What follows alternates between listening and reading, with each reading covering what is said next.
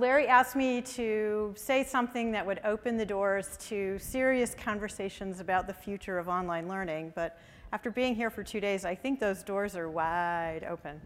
And uh, preparing for this talk has actually been a really big challenge for me. I thought, oh yeah, Larry, no problem, I'll do it. 18 minutes, but uh, pretty much every 15 minutes, I rewrote what I was going to say in my head as I've been sitting among the tables with you because so many new ideas came up. I'm like, oh yeah, that relates too.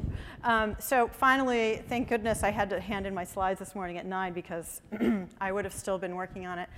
Um, and, uh, and so this is something, I, I, look at it a little bit like speed dating um, because I, my museums, although I have a few wonderful colleagues in the audience, we're definitely in the minority, but we, wa we want to be more active in your thinking, your NMC thinking, your academic thinking, your library thinking about the future of online learning. So here's my pitch. So um, I, we've been throwing these words around for 24 hours, inquiry-based, collaborative, student-driven, goal-oriented. These are all things we think are going to be happening more and more in learning. And I, it probably isn't going to be news to you for me to say that this is, these are things that have been happening in museums for a long time.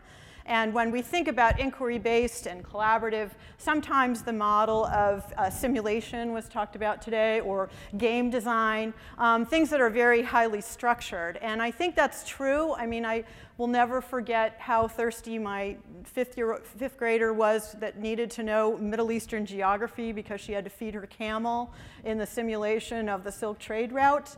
Um, and that we really, together, we learned a lot about Middle Eastern geography. And yeah, where would you feed a camel uh, on the way to Istanbul? But, uh, you know, and I think there's been a lot of conversation even among us in this time about um, going to the extreme of game design and um, having really uh, constrictions about goal orientation and steps to follow so that you reach that goal. And we all know we've been there. In fact, I don't know how many of you know this, but there's this fact that keeps, um, not fact, but story that keeps um, buzzing around my head that the highest predictor for success in, as a surgeon in medical school, does anyone know what it is?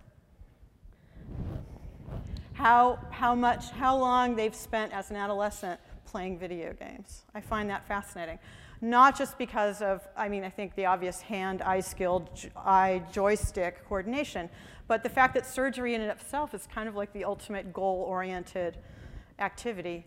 Um, I want you to consider, though, and, and maybe in, in some very base level, museums are great visualizers of the kinds of qualities that we're looking for in learning environments. So this, for example, is a space that we kind of whipped up um, in conjunction with an exhibition we were having in which uh, people came uh, nobody knew each other pretty much, but they came around a need, a need to know how to make a print in uh, using digital technology. So in the back corner, um, over here we had printers and scanners and monitors and Photoshop and all this stuff laid out and we had facilitators who knew how to use the equipment.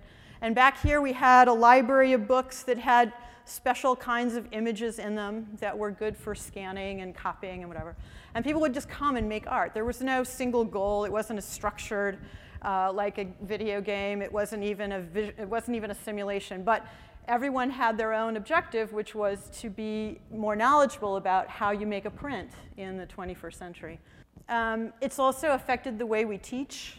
Um, some of these words have come up um, in our discussions. You got to be flexible when you teach in the 21st century. You don't know if you're going to be teaching online or on site. You may be teaching to people in India or around the corner. Um, you might have to be differentiated in the way that you teach. You might have to teach someone with different multiple with different intelligence in uh, you might have to sing to them or as opposed you might have to make the other person do things with their hands in order to get the point across um, multimodal uh, teaching is something that museums do uh, internally very well all the time that's, that's one of our hallmarks of, of how we teach um, and most importantly, we need to be empathetic about where people are coming from. They may not be speaking a language that we speak. We might have to find other ways of communicating with them. Empathetic about where they're coming from in life, um, what they want to get out of a museum experience. This classroom uh, I came upon in Helsinki, Finland. Marty was telling me a little bit more about it. Um, it was built by a competition for students, architecture students, to design the new classroom, a 21st century classroom. And it's an open air classroom. It connected to museums. Um, and the people who populated this, it was an active program all summer long. They came and different students from around the world were invited to speak about their ideas for sustainable urban development. And anyone could come and sit down and hear the students. You can imagine the mixture of languages they were dealing with. People were volunteering to translate who just happened to be in the audience when there were conflicts of understanding. And um, it was a really interesting thing to be part of. And I think in some ways it might serve as a kind of visualization of academia and museums working together. So something about 21st century technology that we know we don't want, we don't want to carry from the 20th century, and some of you talked about this today, is that yes, the history of education and technology has not been a perfect match for a lot of different reasons.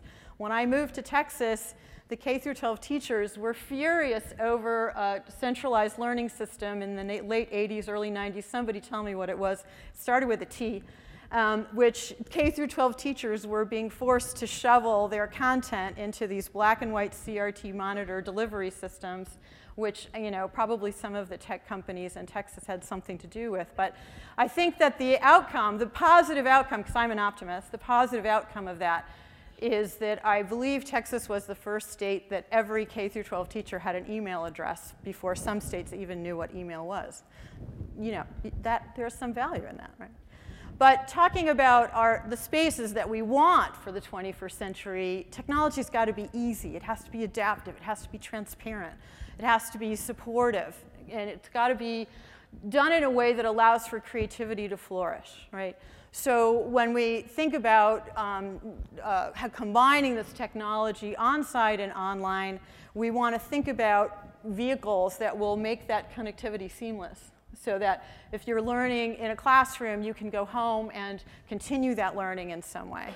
And um, museums are also thinking about these transitions that um, when we're right now at MoMA, as I think absolutely every museum in this country is rethinking their audio guide, if they have one, an audio guide program. Um, what can we do now with a smartphone technology that will extend the experience from the museum to home? So um, I'm, I'm, I'm hitting you hard with the case, but I just want to stop and, and reflect a second on your own experiences with museums, your own visits, your local museum. I come from a well-known museum, but there are many museums there that have different visualizations of what a new technological um, learning situation could be. And this one happens to come from very, very new, hot off the press, Art Institute of Chicago installation of Launchpad, which is uh, very large, probably the largest installation of iPads in galleries in any one institution, brought to you by Scott Sayre, who's sitting here. Um, and uh, what this allows you to do is explore that object in a way that we've all wanted to do for years. We've wanted to open up those drawers. We've wanted to look behind it. We've wanted to know what happens when we touch the thing on the top. And you know, here we have that ability to do that right in front of the, the box, you know, without the um, very much encumbrance, in fact, almost no encumbrance of technology at all, which was always the stop, right? When we would, we, the education technology people would go, we have this great thing to do in the galleries, and the curators would say, not in front of my art object. Well, those days are over. They're over because technology is finally in a place where it's flexible, easy enough to use, and cheap enough that we can make it happen um, seamlessly. So I know some of you are fact mavens, so I just want to make sure that I'm teaching to all the intelligences. Um, so, and I have um, another challenge. I have Marsha Semmel in the audience who probably has better data on this than I do um, from the IMLS. This data comes from the American uh, Alliance of Museums. So we have 17,000 museums in, just in the US. Um, that's huge. Talk about big data. Um, and they welcome 850 million visitors every year, also a huge number. But this was the number that really knocked my socks off. Um, museums invest more than $2 billion a year in education. And what that means is that they've got 90 million visits, um, each year from students and school groups, and that they provide 18 million instructional hours for teachers in professional development. Does that sound like an academic institution to you? Pretty close, right? I mean, we spend a lot of time thinking and doing education. Um, so uh, the, the, I want to just uh, focus now on three things that museums do really well that I think would complement things that universities do well. And then I'm going to follow that with three things that museums don't do so well that really need your help. So that's my, that's my um, speed dating uh, approach now. Um, so, of course, what is the hallmark of museums? We have a lot of stuff. We have millions and millions and millions of objects. Not even all of them are, uh, have a presence online, certainly not. But even the millions that do have a presence online are um, you know, vast and differentiated and hard to find. We'll get into that a little bit later. Um, but we have huge, big data sets of information about what is inside the museums. And museums are now, as I think was said earlier, um, much more comfortable with putting out this information. We're keen to get it out there. Um, and the data exists in various formats, much of which is mineable and um, you know, follows standards to a certain extent, not always.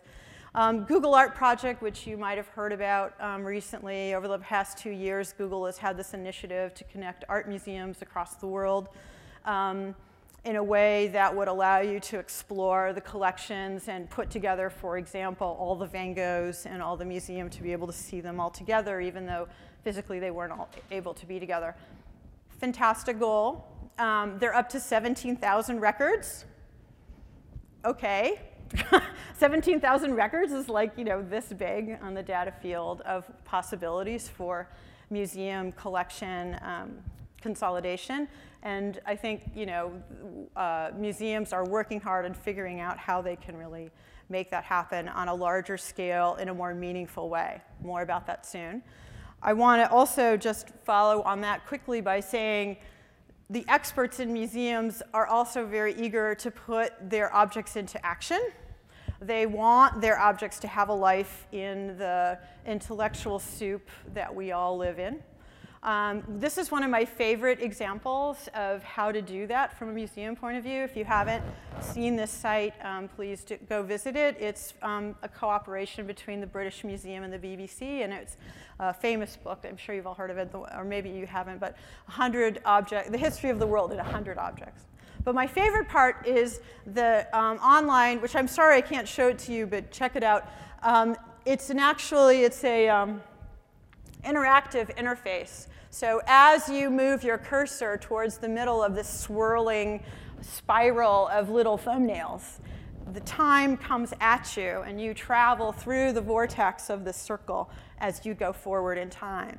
And then you click on the little objects, and each object will connect you with networks of information that, um, that both the BBC and the British Museum have sort of developed together. And um, I just I just think it's a great visualization of um, the potential of what we could do if we could, big data, if we could take that collection, um, whole cloth of every museum and sort of map it on to the world of big data. Now, I think that's a what Larry was asking for. That's a moon shoot, right? That's a shoot for the moon. That's you know, but I think it's worth trying, and um, we'll see we'll see. I think we may be able to solve that problem.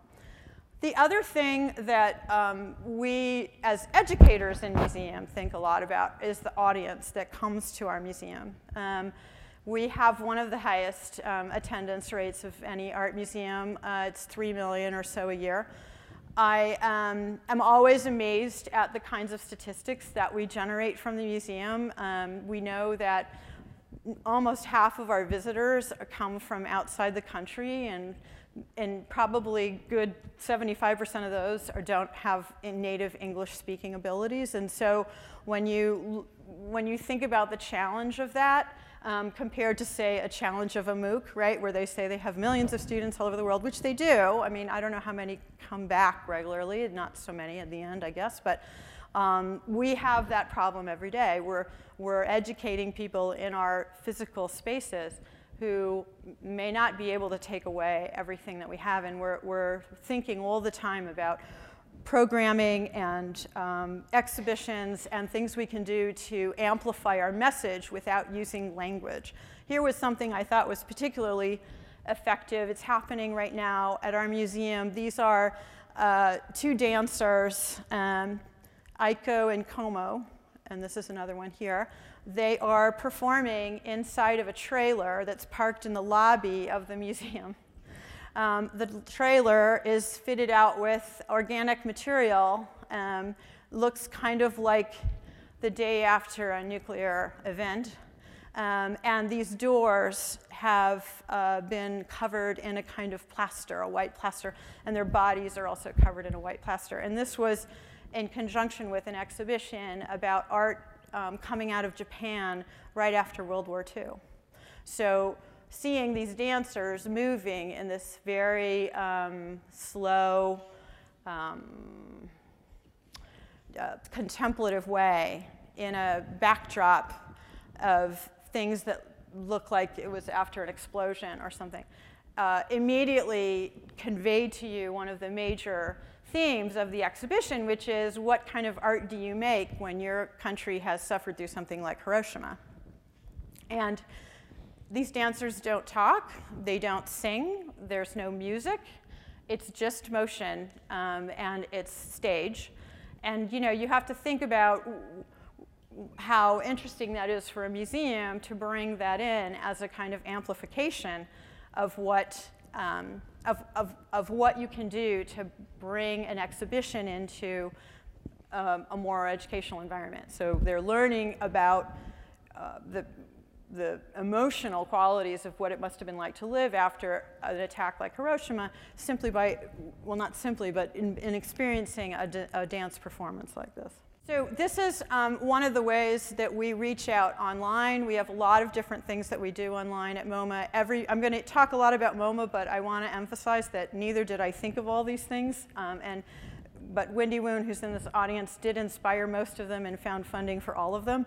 Um, and nor does MoMA, is MoMA the only place that does these kinds of things. So I want you to, to imagine that even your museum locally can do these kinds of things, such as reinterpreting the collection for teachers in thematic ways that agree with K through 12 principles, such as streaming live events. All of our auditorium are now wired for um, uh, web streaming. And this was an event that we had with Howard Gardner and Andrew Gardner, his son, who were talking about exactly what we're talking about, and uh, talking about Google Analytics. We have big data here that tells us that by mashing up the live streaming with social media, we were really effective in keeping the message going. So it wasn't just the peak of the moment, but it was also the repeat and the retweeting that kept, it, kept people coming back to the link. So we know this is a visualization, we know it works. Here's the Tumblr page I was talking about yesterday as a way of um, visualizing everything that happens in our museum as a program. Here's what happens in our Facebook after students complete a course. They form groups, they talk to each other, they go to exhibits together, they visit MoMA together. Um, these are all visualizations of the kind of informal learning that um, we have been talking about.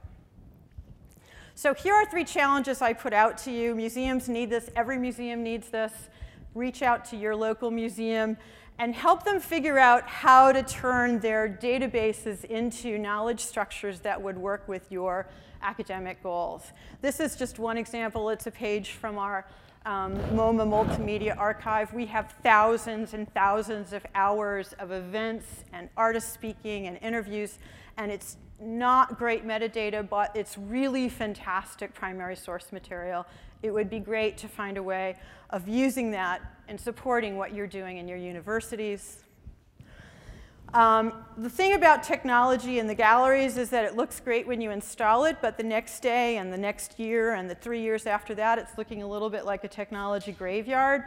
Um, this is at the Hermitage Museum, done a few years ago by IBM. We love our corporate sponsors. I couldn't do anything in online courses without my support from Volkswagen, my private foundation. Uh, my salary is funded by a foundation.